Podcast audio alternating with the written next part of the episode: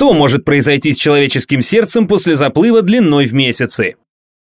Пловец на дальние расстояния Бенуа Лекомт всю свою жизнь посвящает привлечению внимания к состоянию океана. А пока он пересекает Тихий океан, медики уделяют пристальное внимание здоровью его сердца. Исследователи хотят пронаблюдать, как самая усердная мышца тела приспосабливается в ходе нескольких месяцев экстремальных упражнений. Ученые занимаются этим вместе с НАСА. В основном они хотят исследовать функцию сердца и в целом его состояние во время заплыва. Это помогает понять, как, например, чувствуют себя астронавты в условиях космоса, как работает их сердце. Они проводят наблюдения, чтобы проследить, становится ли центр сердца тверже с каждой последующей тренировкой, действительно ли происходит изменение в ЭКГ.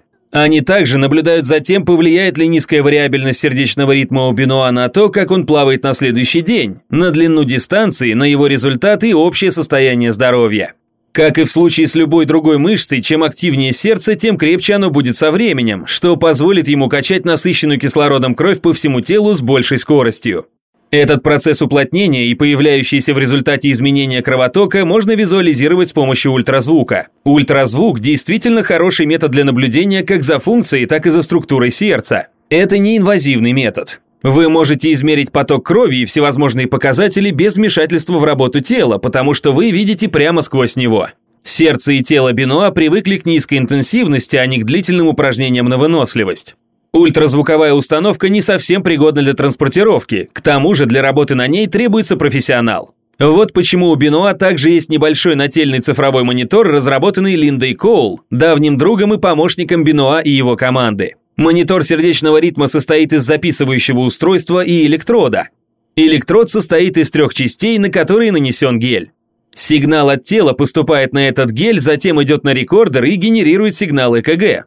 При создании монитора ученые столкнулись с некоторыми проблемами. Потоотделение пловца, вода и движение тела. Самое новое устройство, то, которое носит Бенуа, является результатом всех знаний ученых. Линда и ее команда изучают вариабельность R2R интервалов. Это сердечно-сосудистая метрика, которая по существу измеряет, насколько хорошо адаптируется сердце. Когда вы тренируетесь, ваш сердечный ритм учащается. Если он равен 60 ударам в минуту в течение всего дня, у вас, вероятно, есть кардиостимулятор или просто ваша сердечно-сосудистая система находится в превосходном состоянии. Сердце – это мышца, и нам необходимо, чтобы она была эластична. Чтобы получить статистику частоты сердечных сокращений Бенуа, ученые измерили промежуток между каждым сердечным ритмом. Таким образом, пи-волна является самой первой частью сигнала ЭКГ. Также у вас есть зубцы Q, R, S и T. Поэтому, когда вы измеряете ритм, вы ищете расстояние от P до Q или от P до T. Или, если вы берете более общие значения, считается комплекс QRS. Это лишь некоторые из тех параметров, которые могут измерить специалисты. Сердечный ритм Бенуа составляет 94 удара в минуту, и сейчас он не плавает. Ежедневно пловец ведет журнал наблюдений, который находится онлайн в открытом доступе. Журнал, который он ведет, это замечательная идея. Он рассказывает ученым, каково ему в воде и каково его эмоциональное состояние. Специалисты сопоставляют его журнал с данными, которые они собирают, и видят, могут ли они что-либо предсказать в его самочувствии. Легкая водонепроницаемая технология, разработанная Линдой для Бенуа, уже решила некоторые проблемы в сердечно-сосудистой медицине.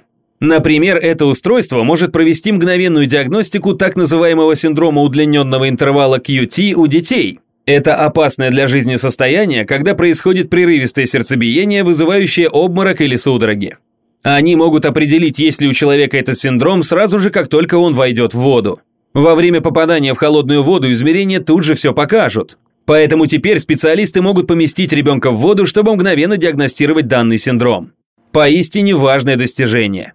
Такого рода влияние на мир – это именно то, что Бенуа и команда «Искатель» надеялись получить от этой миссии – Ощутимое изменение в жизни других людей. Демонстрация того, что мы можем следить за нашей планетой и заботиться о ней и о наших собственных телах одним и тем же способом.